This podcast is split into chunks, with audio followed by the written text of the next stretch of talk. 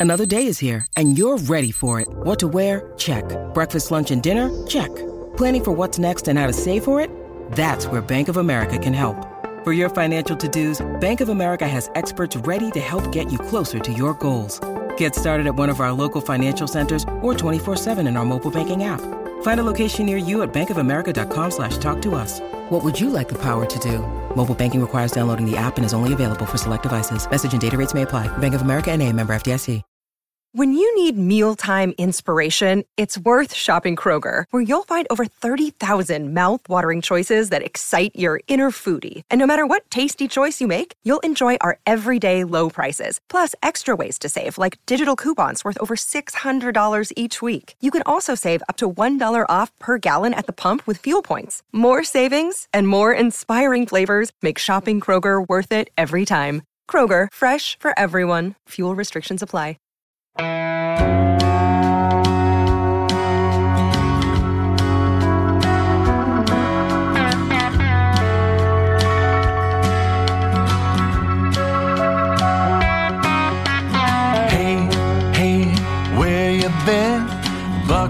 Talk is about to begin. Hey, hey, hey, come on in. Welcome to Buckeye Talk. It is the Monday Madness edition. I'm Nathan Baird from Cleveland.com. He's Doug Lesmerises, and we are on the verge of a top 10 matchup between Ohio State and IU. First one of these, maybe in the history of the two teams. I actually should go back and look at that and see if Indiana has ever been ranked. It's certainly been since uh, the 60s since they've been ranked at all. So I don't know when the any time that they would have played in the past and they're both ranked in the top 10. But Doug, does this week already for you start to feel like it has the buzz that you would expect from two top 10 teams facing off at Ohio Stadium?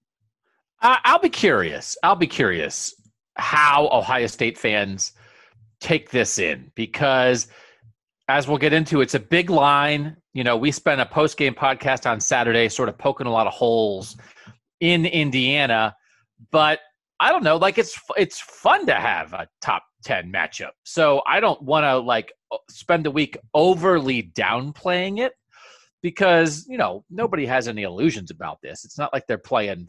You know, I'm trying to think of a top ten team that would be like, yeah, that's they're not playing Florida, right? I mean, they're not playing. Um, even if they were they're not playing oregon as they were supposed to play earlier in the year. So uh, you know i think it'll be it's fun when the other team has some players. That is if this just was an indiana team that was only defense it's hard to wrap your your head around that a little bit sometimes but it's like people can talk about michael penix they can talk about stevie scott and whop Philyor and ty Fryfogle and peyton hendershot. So like there's some there's some it's going to be some good football talk and what I don't just uh, my instinct is all week to be like, what do you think they're going to beat Ohio State? And it's like, what are we doing? Like, what what fun is that? So I don't want to artificially play it up, but I also don't want to sort of preemptively play it down. Yeah, that makes sense, and I think it's it, you make a good point. I think the buzz is going to be a little bit better. And I think that it, just the the anticipation of the game is better when you have a team like this that has some guys. Like I'm trying to imagine like if this were happening later in the season and Ohio State were somehow playing Northwestern this year, maybe Northwestern is coming in undefeated and has crawled climbed its way up into a top 10 ish ranking, which I guess it could do if it kept winning and other teams kept losing.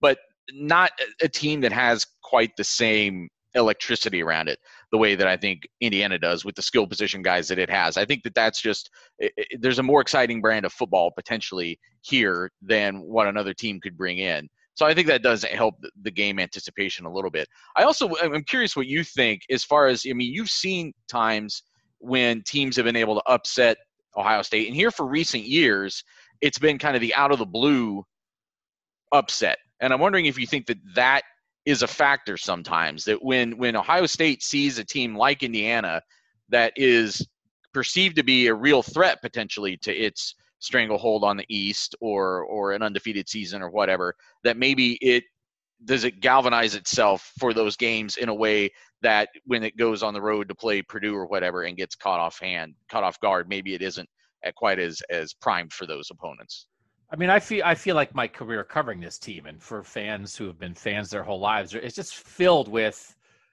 hey, there's a team who's ranked 17th who might give Ohio State a game. And it's like, no, they can't. That that is just a regular part of this. That Ohio State is like the entryway into the elite. You know, I mean, it's like they're they're the guy you got to know Ohio State to get into the club. It's like, you know, so I don't know, like sort of in the past. So listen, Purdue, Iowa in 17, Purdue in 18, they're going in the back door of the club. They're sneaking in. Right there, somebody left open the dock. You know, they were bringing in another whole big cases of champagne, and Purdue rolled under the doorway before it shut, and Purdue got in. The other time, For one night. It's like it's a it's a brief membership. yeah, douche, douche. Hey, we like it in here. Douche, douche, douche. But the other times, it's like the times when it's like you have to beat Ohio State to sort of tell people that you are legit, that you have arrived, right? And like 2015, Michigan State did that, and 2013, Michigan State did that. That I was very like, eh, they're good, but I mean, come on, they're not going to beat Ohio State. And then they did it. I mean, Michigan State made the playoff then in 2015. You know, 2013, I did not believe in that Michigan State team at all, that Connor Cook Michigan State team. And they did it. So I think that is not a bad comparison for this Indiana team. That there have been a couple, it's not like it never happens, but that's the type of team you have to be. But but again, the 15 game was so weird. It was bad weather and they played their backup quarterback. Connor Cook wasn't even healthy. I actually think the 2013 Big Ten championship game against 24 and 0, Urban Meyer had not lost yet in his career. Man, now I'm really wrapped. This is what I do on podcasts. I just talk out my story ideas. Urban Meyer had not lost. He went 12 and 0 in 2012. He went 12 and 0 in the regular season in 2013. He's 24 and 0 going to face a Michigan State team that is good, but how good are they really? Ryan Day is undefeated. Ryan Day is well, undefeated in the regular season, Right. undefeated in the Big Ten play. That's what this would feel like to me. And that's the blueprint for Indiana. And in that game, Connor Cook made some throws. They had some skill guys who did some stuff. And now this makes me want to go back and look at that game a little bit more.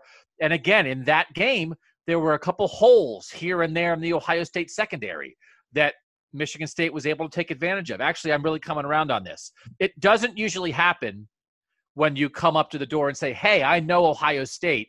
Ohio State put me on the list. Will you drop the velvet rope and let me in? Usually you get negged. But that's the time that it did happen, and I wonder if that's that's would be uh, Indiana's hope this time. Yeah, I, I like the analogy of the, the difference between you know being on the invitation list and then trying to sneak in the, the door to the exclusive club, but like literally for last call. Like you're just there for like one drink and then you're done. And that's I think that's what people have have done that against Ohio State, but I'm I'm i i doing the other thing is so so so much harder. And I think that Michigan State comparisons are interesting, and I, in so much as I feel like that's what we've been watching Indiana aspire to be is this next this next 10 years Michigan State from the past 10 year.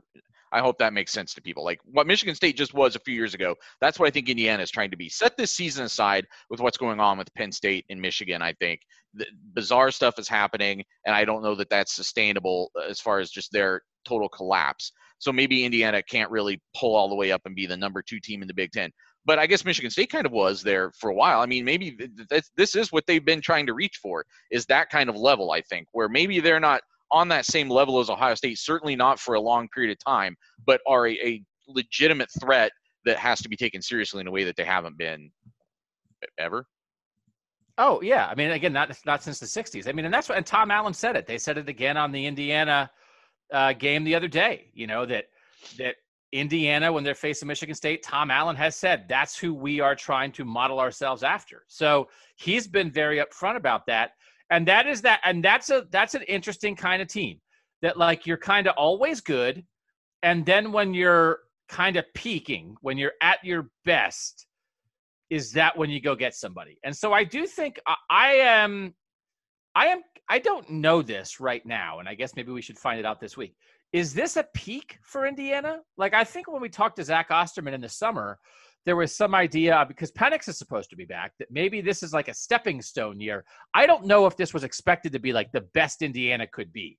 And I do know again, when Zach talked about it with us when we were doing all this Indiana Dark Horse stuff, I think Zach, because we talked about it, this is a home game for Ohio State. Next year's at Indiana. And that, like, okay, maybe this would be the kind of year when Indiana could beat a Michigan's, uh, excuse me, Indiana could beat a Penn State or a Michigan. That that's a big win, but it's not an Ohio State level win. And it turns out they beat both of them. But this is next level. And maybe this is the kind of thing that actually next year at home, when Ohio State's going to have a, a young quarterback and Indiana's going to have Michael Penix, maybe next year is the time when Indiana really takes its best shot against the Buckeyes. And maybe they're not quite ready to do that this year. We're going to have some other ways to talk more about that game, but let's move on to our time honored tradition of the Monday Madness categories uh, six categories that kind of take us through what's going on in college football from this past weekend, what we're looking forward to in the next week, what's kind of our mindset as as we observe this game, uh, the, the, as as we move on each week. And first up, as always, is ballot boxing. This is where you get to yell at me for how bad my AP poll is. Um, did I did like my poll better this week than I had the previous two weeks, where I was working on um, you know sleep deprivation and and other issues. This week I felt like I got a better grasp. I did reorder some things. I did not reorder them completely the way that you had suggested I should have. So you may have the same complaint, but uh, fire away. You know what? I, I don't have a ton of. I mean, I I don't really have that many complaints. When in saying reorder them the way I suggested. You did move Oregon down a little bit. You kept Wisconsin kind of where you had them, but Wisconsin did more. Wisconsin at 2 and 0 to me is a very different team than Wisconsin at 1 and 0. And yeah, we know Michigan's bad, but Wisconsin undressed them. That's a good win for Wisconsin. I mean, again, Michigan has some players. That's a good win for Wisconsin. So Wisconsin 5 I think is is correct. I think you could have a long discussion about maybe Wisconsin versus Florida, Florida at 6. But I, I like I like your poll almost top to bottom. I think Indiana at 12 is pretty much right. I think Northwestern moved up a little bit from your previous poll at 15. Northwestern 15, I think, is right. And so I honestly don't have any issues. But let me bring up something that I don't I don't know if you are becoming known for this now, but you continue to not rank Coastal Carolina. Mm-hmm is literally everybody else in the country ranking Coastal Carolina? And I do not have a problem with you not ranking them. I actually don't know that. Let me look at that real quick. Um, I have not looked real close at college poll tracker the last few weeks, um, but that's a good question. It's very possible that I'm the last person who isn't ranking them. Um, yes, I was last week the only person who did not rank them, which I assume means oh no, that's this week. Today's the 15th. So yeah, I am. A, I for the last two weeks, three weeks three last three weeks I've been the only person not ranking them. I don't know what town Coastal Carolina is in, and I apologize for that. I actually don't know what Carolina Coastal Carolina is in. is it in North Carolina or South Carolina? It's in North Carolina. Okay. No, I'm and sorry. I'm, I'm sorry. no, it's in South Carolina. You're right. It is South Carolina. Okay. Conway's Conway, South Carolina. And I'm assuming that that city is near the coast. I'm going to assume. So I would hope so. It's not, you, not like when the Braves were in the NL West. I think it's probably actually on the coast. Yeah.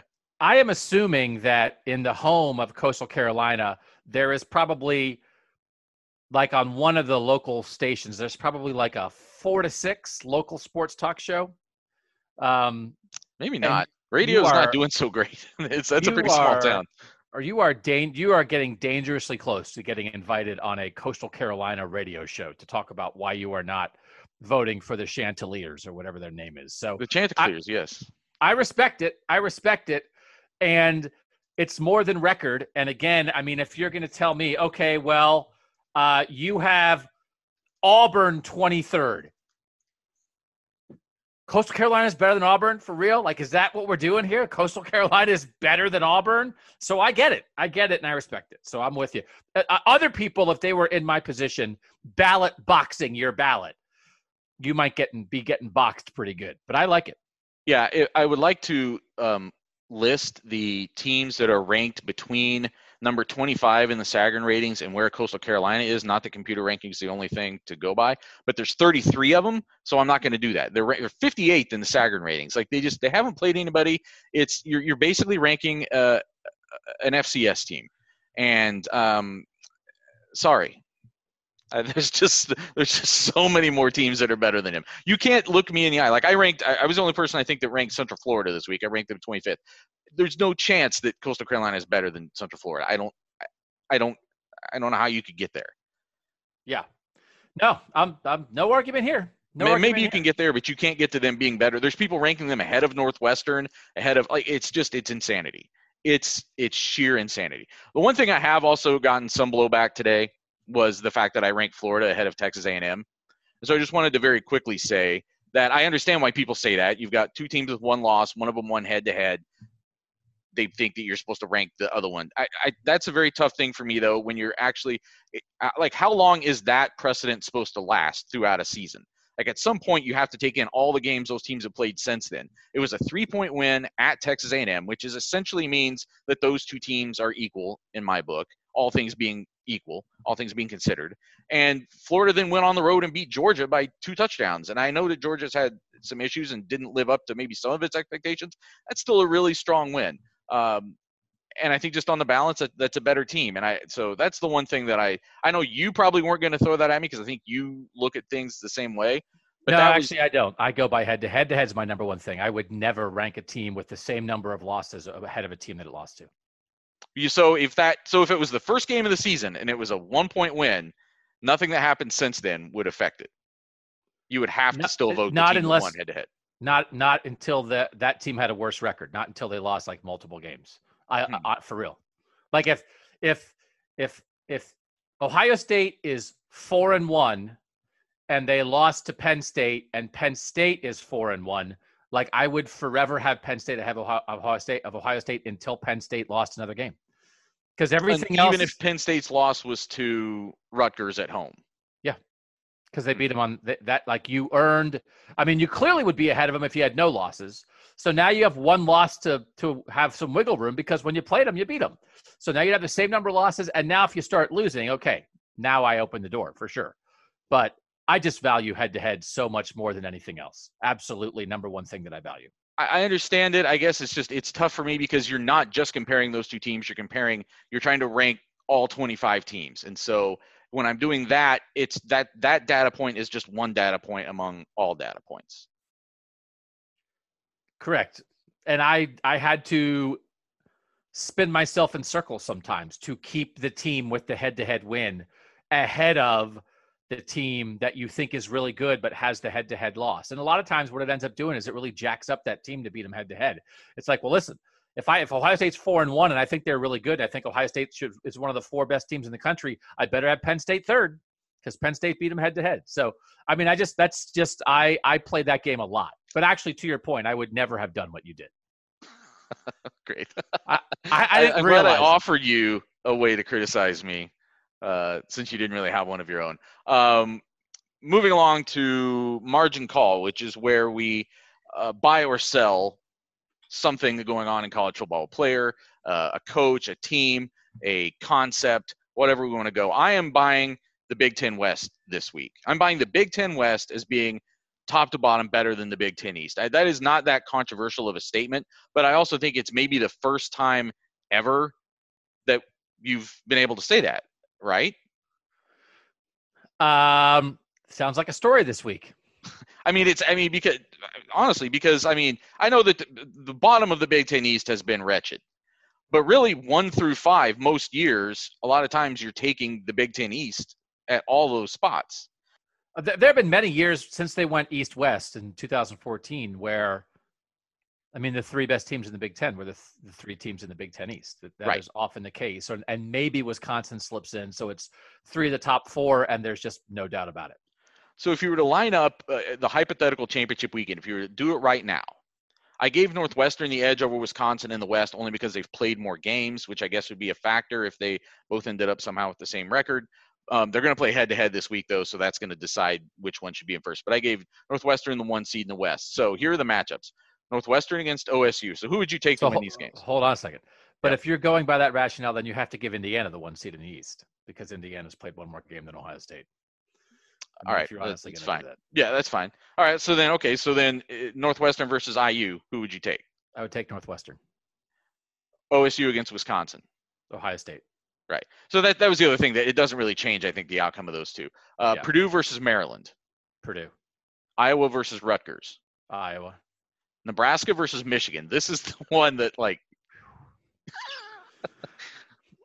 Um, in on, in a in a parking lot in Indianapolis. Michigan's awful. I'd take Nebraska. Minnesota versus Michigan State. They are both awful.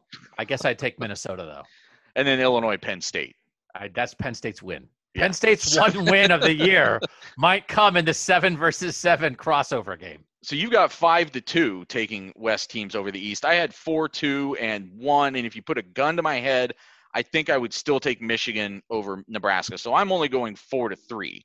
But uh, that that's still like very rarely ever, if ever, in the history of this since they went to these divisions, would you say that the Big Ten West has the balance of power right now over the East? And I think I'm just I'm I'm inquisitive. When you are analyzing that Nebraska Michigan matchup, are you analyzing it on talent or are you analyzing it on the fact that every Michigan player and coach looks like they'd like to crawl in a hole and never come out again? The former more than the latter, yes. Okay. But I if you look that- at I the think that's a latter- factor. Yeah.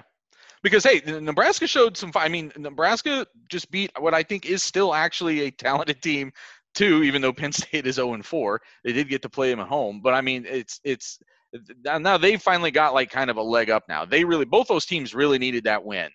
Uh, I guess you you could probably actually argue that for the long term, Nebraska needed that win over Penn State more than Penn State. Excuse me, more than Penn State needed to avoid going 0 and 4. I mean, I do think it's interesting. Penn State and Michigan are in the free fall on the way down at the moment. Nebraska was already down and now is trying to come back up. So Nebraska and Scott Frost, they are not playing with a, oh, we stink. They're playing with the, we know we stink. We're trying not to stink anymore and we're trying to rebuild something here. So uh, they're all very much in the same process, but Nebraska is more advanced in the process. So when these teams play, I, you know, Michigan looks looks like it doesn't want to be there, Right. and that's not what Nebraska's like. Nebraska is more maybe limited in a lot of ways, but they're more scratching and fighting for every yard because they're trying to get back. Who are you buying or selling this week? So I am I have two things. One is Northwestern. One is Northwestern as a real team that I think is balanced offensively and defensively. As I've said before, their Peyton Ramsey is the quarterback who ties it all together. Uh, on our Big Ten picks that we do every Friday, I was double checking this um, over the weekend. I have been on Northwestern from the start, and they're the only reason that I'm above 500 because I am seven and five in the picks this year. I'm four and zero picking Northwestern, and I am three and five with everything else. So I think they're real. I don't. I'm not saying they're beat Ohio State real, but I do think they have a real defense, and I do think Peyton Ramsey is really solid. And they just have enough dudes here and there, and they they go about their business. And again, they're very similar to Indiana in a lot of ways, but Northwestern's further down the path because Northwestern is reclaiming something. But they won the West two years ago. They played Ohio State in the Big Ten championship a couple years ago. Pat Fitzgerald has won 10 games a bunch of times at Northwestern. You know, actually, you know what Northwestern is now. Tom Allen's trying to get there. I mean, it's funny. Tom Allen wants to be Michigan State. Tom Allen could look at Northwestern too and say, hey, let's be Pat Fitzgerald Northwestern that wins eight or nine games every year and is a really good solid program. So if if Indiana and Northwestern played, I just think Northwestern has a little bit of a better handle on who they are. Michael Penix has more upside as a quarterback for sure. I think Indiana has a little better skill guys, but I think Indi- I think Northwestern might be more balanced. So I think everything about Northwestern is legit. And I am very, very, very much looking forward to Northwestern Wisconsin this week because Graham Mertz is legit too, and that's going to be a great game, I think. I was gonna say real quick. Let's preview our Friday because because I mean that I think that's the big game in the Big Ten this week, almost more than Ohio State, Indiana, because I think that's a, maybe a more evenly matched game. Do you like Northwestern's chances? I mean, they're playing that game at home. Wisconsin has looked fantastic the two times it's actually been able to play, and Northwestern keeps winning, and they keep beating some pretty good teams and going on the road to do it in a couple cases, um, Iowa and Purdue. Um, but they don't have that same like it factor. Like they don't come out and just blow your doors off. They just do it in a very workmanlike way. Listen, Wisconsin might be playoff worthy, which is what we said the minute that Graham Mertz emerged on the scene. So I may end up picking Wisconsin in that game. And I don't know what the line is at the moment. About to look. But but I don't think North I think Northwestern will hang. I don't think it's a blowout. I if I had to guess as you're looking up the line, is that Northwestern? I would I would guess that Wisconsin is a nine point favorite in that. It game. opened at eight and it's down to seven. So I don't know who I would take right there, but that feels about right. But I mean, I, I absolutely think it might be a 23 21 kind of game. It's a big, you know, again, there's not many quarterbacks in the Big Ten ever to test a solid defense. Not a great defense, but I think a good, solid defense at Northwestern. Graham Mertz is going to test them, but I think it's a game for sure, and I, and I think it'll be fun to watch. I do have one. I have Yeah. a, my other one is is Sam Howell at North Carolina, who we have we have talked about before, and it's like, hey, Doug, great investing. You're going to buy the guy who threw for 550 yards and six touchdowns on Saturday. Great investment. See, Nathan Baird would be selling Sam Howell right now. You would be like, this is peak Sam Howell stock, and I'm, I'm, like, not sure though. I actually I would now's a good time to buy Sam Howell because I the thing I almost bought this week and maybe I'll come back to it in a couple weeks is Northwestern or North Carolina's potential role as spoiler in this what we think is this sewn up four man uh, playoff. But we'll get to that in a little bit. That's exactly, but that was exactly what I was going to say because they have Notre Dame in two weeks. They're uh, off this week. They played Notre Dame the Friday of Thanksgiving. Then they have Miami and Western Carolina to end the year. And if they beat Notre Dame, they position themselves to, well, Notre Dame would still have the edge because North Carolina's lost twice. So I don't know. I mean, North Carolina would need some help to get to the ACC championship game, but I absolutely think North Carolina has a shot to to beat Notre Dame and kind of mess this thing up. Well, what I was saying, what I yeah, that was more my point that if, if North Carolina wins that game and you think that Clemson wins a rematch with Notre Dame, then all of a sudden we need a fourth team again for the playoffs because it ain't gonna be Notre Dame. And then you say, "Hello, Wisconsin." Maybe. Or Texas A&M or Florida, if they get it done in the SEC junior game. Lots of lots of options. We'll talk about that a little bit more later. We're going to take a break there, come back and talk a little bit more about this Ohio State Indiana game. Stay tuned to Buckeye Talk.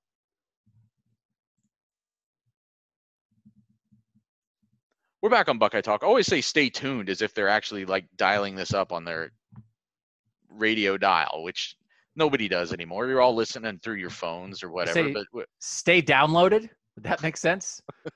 just keep listening. But if you say keep listening, it sounds like an order. It doesn't sound like when you say stay tuned, it's like you're inviting someone to be like, hey, but like you say, don't you dare not listen past this pause that we're about to take. That sounds a little too aggressive. Uh, We're, we're pretty aggressive on this podcast. We can were- be. we are just yelling at listeners what to demand well- they stay. Yeah, but towards each other, we're pretty aggressive. We're not usually like hostile towards those of you who are uh, listening to us each week, and those Sure. of you especially who are paying uh, for the text 614-350-3315. You don't have to pay for the first two weeks. You can come in and get a taste of it, and then you can stay tuned if you want after that at the at the low cost of three ninety nine a month. Uh, story of the week. This is where we talk about kind of what is setting the I know you hate the word narrative, but it's the one that comes to mind. What the, the, the stage of this game, the, the next Ohio State game that's coming up, which this week is a visit from number nine, Indiana. Um, I think there's some obvious answers here uh, that we've already talked. We went pretty in depth on this uh, in the the post game pod that we did Saturday, which was the post game of the IU Michigan State game. So, uh, what is your story of the week? I, I think it's Ohio State against a good quarterback. And how good is this guy? Michael Penix, he's fourth in the Big Ten in passer rating, behind, of course, Justin Fields and then Graham Mertz and uh, Taulia Tagovailoa.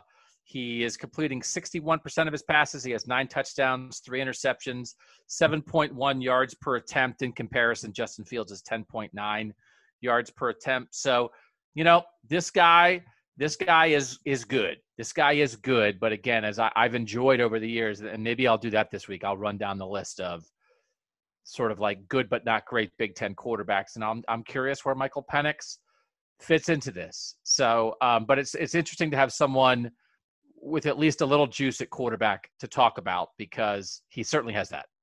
I was actually going to ask that. Like again, from your perspective, having done this for a long time, we were talking before about how there's always these teams that are like, that's the next team, like they're on the verge, or this is their year, this is the one, this is their shot. They've got what it takes to maybe come in and, and mess things up for Ohio State. And I assume that that probably exists also for individual players sometimes and quarterbacks sometimes. That like this is the, his big test that he has to pass. Can he come in and beat Ohio State? Yeah, I mean, there was a run there for a while, sort of like during the Tressel era, I think, with like Michigan State quarterbacks, where it felt like Michigan State often had like a pretty okay dude at quarterback, and then it would be like he'd come. He's like he's averaging 260 yards passing per game, and then he plays Ohio State, and he's 14 of 29 for 126 yards. And so um, Jeff Smoker comes to mind for some reason. Oh, that's a great pull. I mean, there just are. But then also, you know, like Jeff Juice Smoker. Juice Williams was a guy mm-hmm. That in the game sort of he had he had the breakout game in 2007 and he made the throws to beat ohio state in that game and then he was around for a long time and he was never as good as he was in that game. But you know you don't even have to be great for four quarters honestly. You don't have to be great for four quarters. You have to make the throw on third and 12 when you need it. And you have to you know if your receiver gets behind the defense you have to complete the deep ball when you take your shot. And so i don't know most quarterbacks have not been able to do that against Ohio State in the Big Ten. Maybe this guy has a shot to do it. You know, in, in mine similarly, it was just the secondary. I feel like this is after a game or a half, I should say, against Rutgers, where there's some of those questions leaked in. And I guess you could even go back to the Penn State game a little bit, playing the softer coverage there. I know people were a little bit concerned about how that second half went from a yardage and point standpoint, although I think we explained uh, from our analysis why that happened. But this is just a week where it, as much as I think a lot of this is on Penix, if you could look back at some of these upsets that have happened in the last few years, whether that was obviously Rondale Moore and some of the other guys that Purdue had, or the tight ends that Iowa had, you've got to have you've got to have talent on the receiving end of that stuff too. I think it's interesting. I'm, I'm eager to see if Whop Philyor and Ty Fryfogle and um, Peyton Hendershot can those guys get the kind of separation they need from Ohio State defenders in order to help Penix because he can't do it on his own. He's going to need them to be making plays, I think, without the ball in their hands at times in order to really capitalize against Ohio State. Yeah. Um, the, that we talked about, you know, we've talked about a lot when Ohio State has lost these games, there's like been hidden NFL talent that maybe you didn't know at the time, but that turned out, right? That yep. Rondale Moore was that, or Josh Jackson, the cornerback at Iowa, was that, or uh, you know the Purdue loss in in uh, 2009. Ryan Kerrigan was that. I don't I don't know. I don't. Ha- it makes me want to look at draft guys this week. I don't know who, because like they had that. Who's the guy? Who was the running back who was so good? Who's in the NFL? Tevin Coleman. Mm-hmm. Tevin Coleman was in Indiana several years ago, and Tevin Coleman was awesome, but it, he never he didn't really get uh, Indiana to the edge of beating Ohio State, but he was a great future NFL player. I don't know which of these Indiana guys are NFL guys. And so I don't know if Whop Philyor or somebody like that is a guy that's like, oh yeah, no, that dude's it. So I'll be curious because yeah, you've got to have you've got to have a guy who can win a one-on-one matchup against a, uh, an Ohio State player. I want to make sure I say this the right way because I don't want to make it sound like I'm I'm disparaging these guys. But if if if Philyor and Fryfogle are essentially um, Ben Victor and Austin Mack, is that good enough to beat Ohio State along with Michael Penix? No, no. And Austin Mack, by the way, is like got activated by yeah. the Giants and did some. He's doing some good things. Yeah, yeah. But no, I don't. I don't think it's enough. I think. I think somebody needs to be. Uh, I mean, I'm trying to think. I mean, you know, Chris Godwin or a or a Rashod Bateman or just have at least for a day hmm. look mm. like that. I just I don't know if that's enough. Right. Uh, walk the line. We already kind of alluded to this. Is where we talk about the Ohio State betting line, whether we think it's high or low. I sent out to the texters this morning. So I'd been thinking about it. I've been talking, texting with a couple people about it, and I was worried that this line would come in kind of low. That it would be somewhere in that like 16, 17 point range. Um, Clemson had been favored by 14 and a half against Miami. You looked at the, and this doesn't have anything to do with it, but the Sagarin predictor differential. It was in like the 15 and a half range.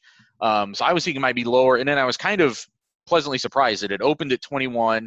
It immediately dropped to 20. And I just looked, I think it settled back at 20 and a half right now. as the line for this game. And I think that is a interesting line because I don't know exactly what to pick on that side. When I, when I thought it was going to be 16 or 17, I was like, oh, you got to hammer that. I think Ohio State's going to clear that easily. Now, when you start talking about 21 points, it puts you in a, a tough situation as far as a potential backdoor. Uh, I think, or you know, if they win 38 to 17, that seems like a reasonable score to predict for this game. Um, but 21, I, I know 21, 20 and a half, that seems uh, pretty reasonable to me. That's right. Yes, I, bet, I think it's a good line because Ohio State could win this game easily and win by 21. I mean, I, right. for sure.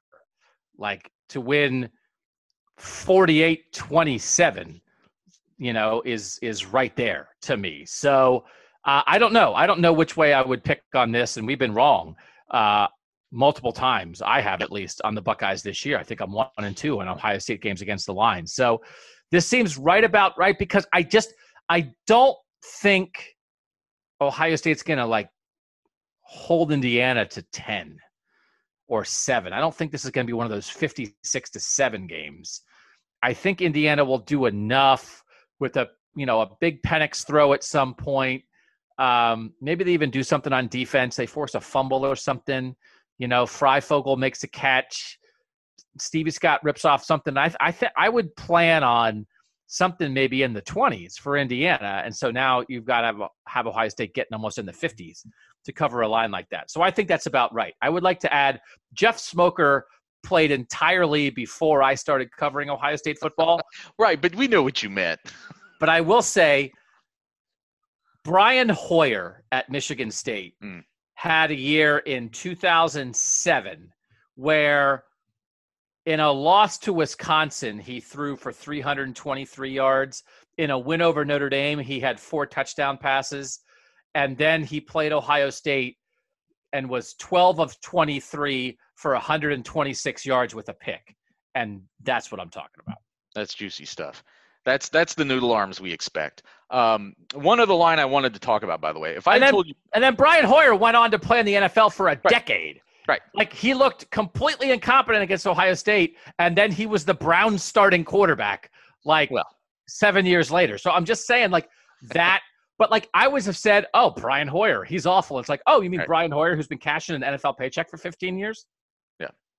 Uh, one of the line I thought was interesting, and I'm sure our fans will get a kick out. If you had told me before the season, like what would you have guessed before the season that the Michigan at Rutgers line would be? Oh, I saw people noodling about this on Twitter. I'm very curious to hear what it is. Before the season, I would have said 28. Oh yeah, easy. Like like huge line because we would expect Michigan to probably be undefeated or maybe something weird happens and they're like three and one right now. But Michigan, now let me guess. Let me guess. Let me okay. guess. So it's at Rutgers. At Rutgers. At Rutgers, which was a seven-point home favorite last week against Illinois and did not cover. In fact, they I'll lost. Say, I'll say Michigan favored by six. The line opened minus nine and fell to minus eight and a half where it is right now. That is still that is of of all the things that have happened this year to Michigan, that's almost like the biggest indictment that you're only favored by one and a half points more than what Rutgers was favored at home against Illinois last week. Does Michigan want to play? Does Michigan want to play? And it's at Rutgers. You know where it's hard to go play when you don't want to play? At Rutgers. If you think that in your heart you're kind of not into it, theoretically, and then you get on a plane and you fly to New Jersey and you sleep in the hotel and you wake up in the morning and you have breakfast and you put on your stuff and you ride a bus and you get to a stadium and it's the empty stadium at Rutgers. If you thought you didn't want to play already, you will get there and you will want to get back on the bus. And you know who's going to want to play? You know who's going to want to chop some wood? Greg Schiano's guys. Oh yeah. So I am I do not know about that. By the way, you and I both passed up two easy wins that Steven took. Steven, who is 10 and 2 against the spread in Big Ten lines. It was an easy win, Wisconsin over Michigan. It was an easy win, Indiana over Michigan State. I remain befuddled by this league. This feels like a stay away from me because I can't tell anymore who's going to show up. And I think I know Rutgers will. I don't know if Michigan will. But if Michigan does, they should win. But they might be done, man. Now listen, Cade McNamara came in late and I don't know if Cade McNamara is their starting quarterback now instead of Joe Milton. Sometimes that gives you a little something. If a backup quarterback, you get a new look. But man, Michigan that looked like they didn't want to be there. But that's crazy.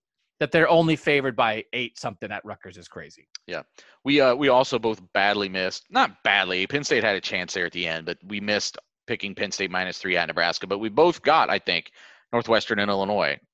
You and I picked the Wins. exact three games this week. Yeah. So you're both two and one. We picked the same games. Yeah, and we had a chance to make it three, but uh, you know, congrats to Steven, I guess. For uh, I hope he's actually betting those, which you can't in Ohio. So sorry, Steven. Um, we're gonna take another break. We're gonna come back and wrap up the Monday Madness episode of Buckeye Talk. All right, we're back for the final segment. This is fear factor. How much should Ohio State fans be concerned about the next game? And again, that doesn't necessarily mean what percentage chance are we giving Indiana to beat Ohio State.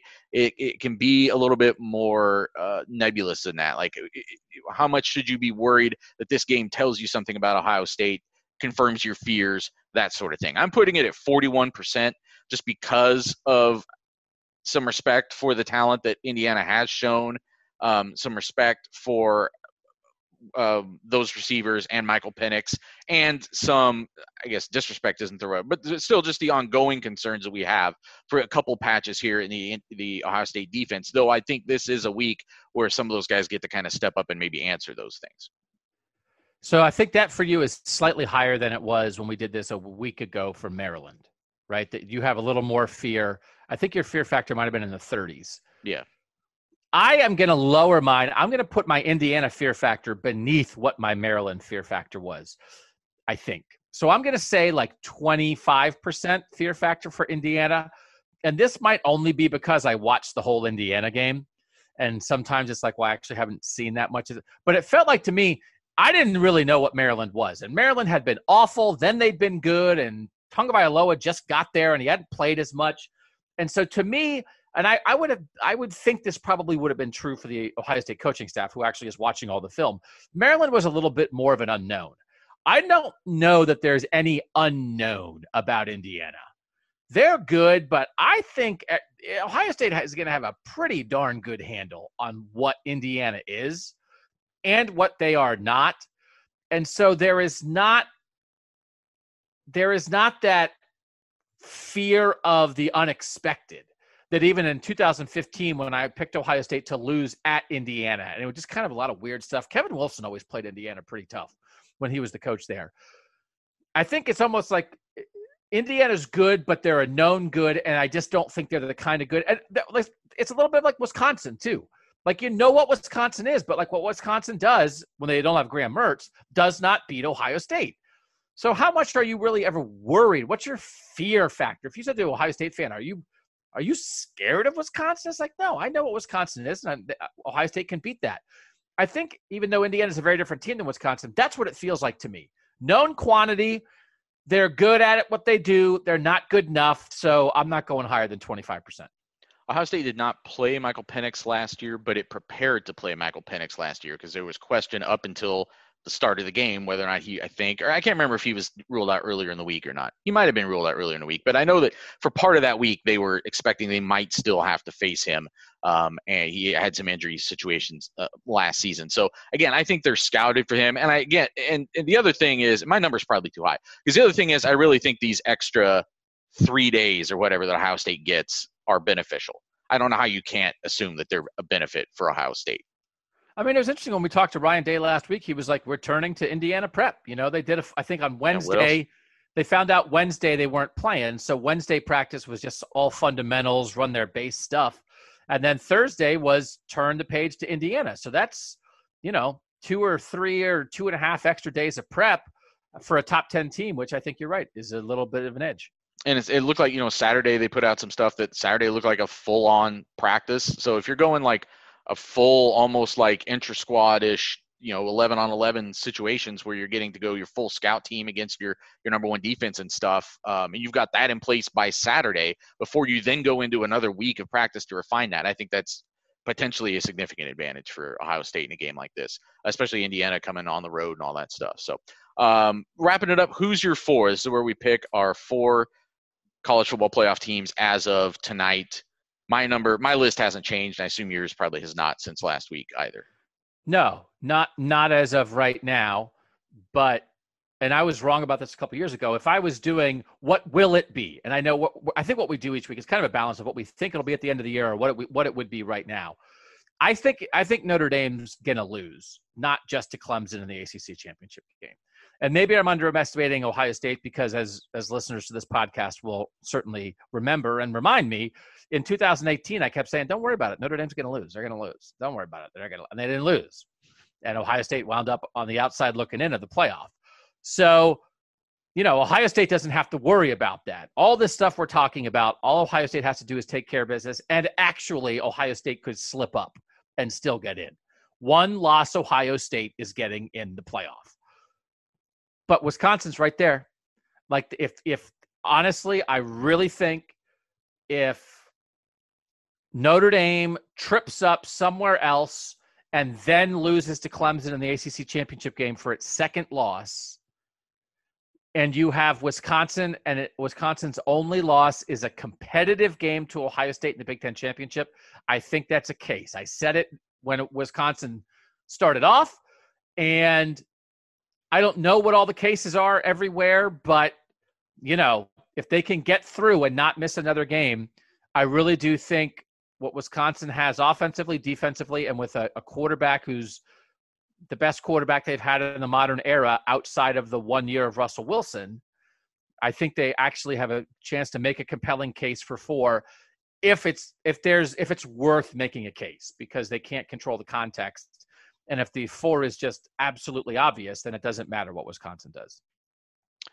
Right, and I think that yeah, if if it stays this as it is now, I, I think you're right. I think it, the question is would the committee pull Notre Dame out if it doesn't lose, except a rematch with Clemson?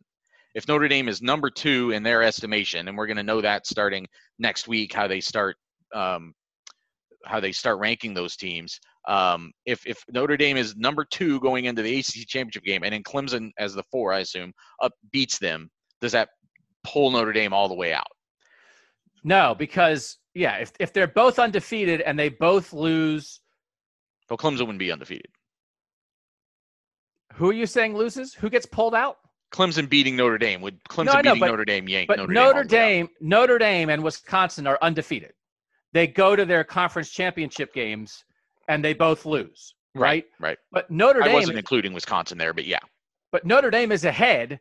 So so if Notre Dame gets pulled out, well, Notre Dame moves down, but do they get pulled out? Well, who are they getting compared to? Well, if they're getting compared to Wisconsin, Wisconsin and Notre Dame both lose their conference championship games. But going in, Notre Dame's two and Wisconsin's five. And so why would Wisconsin move past Notre Dame? So um, I just think Notre Dame, I mean, if Notre Dame is undefeated, they're going to be two, probably. They're going to be two going to the ACC championship game. So then do they fall? They lose to the Clemson. Do they fall from two to four? Do they fall from two to five? I just think it remains very much probable that they would only fall to four. I guess here's the other thing that people should consider, we should consider, I suppose. So a week from now, Ohio State could be 4 0 with wins over Nebraska, Penn State, which is an 0 4 team right now, uh, Rutgers, and then it would be Indiana. So you'd have a, a, top 10 team. And we don't know exactly how the committee is going to look at Indiana. Last year, they did not look at them favorably at all. The win over Indiana did not help Ohio State very much, even though even though it was a road win. Wisconsin at this point next week could have could be three and zero oh with wins over Illinois, Michigan, and then Northwestern. Um, and those last two would be home or road wins. And so, is it worth even considering that Nebraska or Wisconsin could be in the top four when they first really do their first reveal next week over Clemson as a one-loss team? No, We've been surprised before. Clemson was fifth last year when there were five undefeated teams. They were behind Penn State in the first reveal last year. I'll be very curious to see how the committee handles the Clemson loss without Trevor Lawrence because we've seen them sort of dance around things and injuries in the past and that kind of thing. And as we said, when Clemson lost to Notre Dame, you know, they didn't lose really because of the quarterback play, but it's on the road against a top four team in overtime. I mean, it's like the the best loss you could have. And by the way, you're missing your best player and a couple other of your important players on defense. I just feel like they're not going to be they're just not going to be that dinged for that loss and I'm I just feel almost certain that they will they will be in the top four. I think you're correct, but I was just throwing it out there because I think it is it becomes an interesting case when you look at it in that context. That Wisconsin, especially if they were like go out and just flatten Northwestern, I, I think their case is interesting. If you're going to put Ohio State in, I know Ohio State has Justin Fields. I know Ohio State was in the playoffs last year, but when you just start comparing those two resumes, maybe there isn't as much separation from putting one in and not the other, other yeah. than just reputation. Well, well, but there's, I mean, and I hate reputation. I love resumes and I hate reputation, but there's also goodiness and how good you are and the eyeball test. Yeah, yeah, yeah. And yeah. so the Justin Fields eyeball test is like the eyeballs popping out of your head. And so like that and and Gene Smith said at the very beginning, we're probably just going to lean more on the eye test. I don't love the eye test, but it does make sense to me that you go a little more eye test. And I also think, as much as the past shouldn't matter, as much as reputation shouldn't matter, I just don't know that we've had coming into a season three prohibitive playoff con- favorites like Alabama, Clemson, and Ohio State, like we do now and I just think that will that will seep into the consciousness of the committee members, and it will take an act of God to yank one of those three teams out, not just a loss, because you're going to be more forgiving of a loss, which is why I keep saying this about Clemson. But like, even if Trevor Lawrence did play, you might somehow be more forgiving of a loss because whatever you want to do, COVID is an excuse for everybody. It just depends how you want to apply it. Now, when you don't have Trevor Lawrence, that's the biggest excuse you could find. Oh, why did your team lose? Oh, because we had the best player in the country and he couldn't play because of COVID. Oh, that seems like a big deal. So um, I, I think the explanation from the committee chairman this year is not Kirby Hocutt anymore, right? Who's the guy now? Is it it's still the Oregon guy? Yeah, it's the Rod. Uh, uh, um, no, it's Gary Barta, I think. Oh, it is the Iowa guy. Okay, Gary Barta. So, so he is going to have to he's it'll be very interesting it'll be interesting or mind-numbingly frustrating to hear them try to explain what they're doing and it's like why do you have clemson first ahead of notre dame a team they lost to well the covid blah blah you know and and maybe they'll be able to explain it but they also might be talking in circles because there's just going to be a lot more to explain there's going to be a lot more to explain and trying to figure this out well we're going to keep explaining we're going to be trying to figure things out throughout this week as Ohio State gets ready to play Indiana. No Tuesday Buckeye Talk, but we'll be back Wednesday, full week, big Thursday pod, uh, live podcast, I think. That's the plan. Thursday night for Friday. So for those of you who weren't able to get in uh, on Saturday with our post game, we're going to do the usual predictions pod and everything uh, Thursday night. So hopefully you can join us for that. Look for that. If you're a texter, if you're not a texter and you want to get in, 614 350 3315. You can sign up on Thursday, and if we do one this week and one next week, you get in both of them for free. So just something to think about. Uh, I'm Nathan Baird. He's Doug Lesmerises, and that was Buckeye Talk.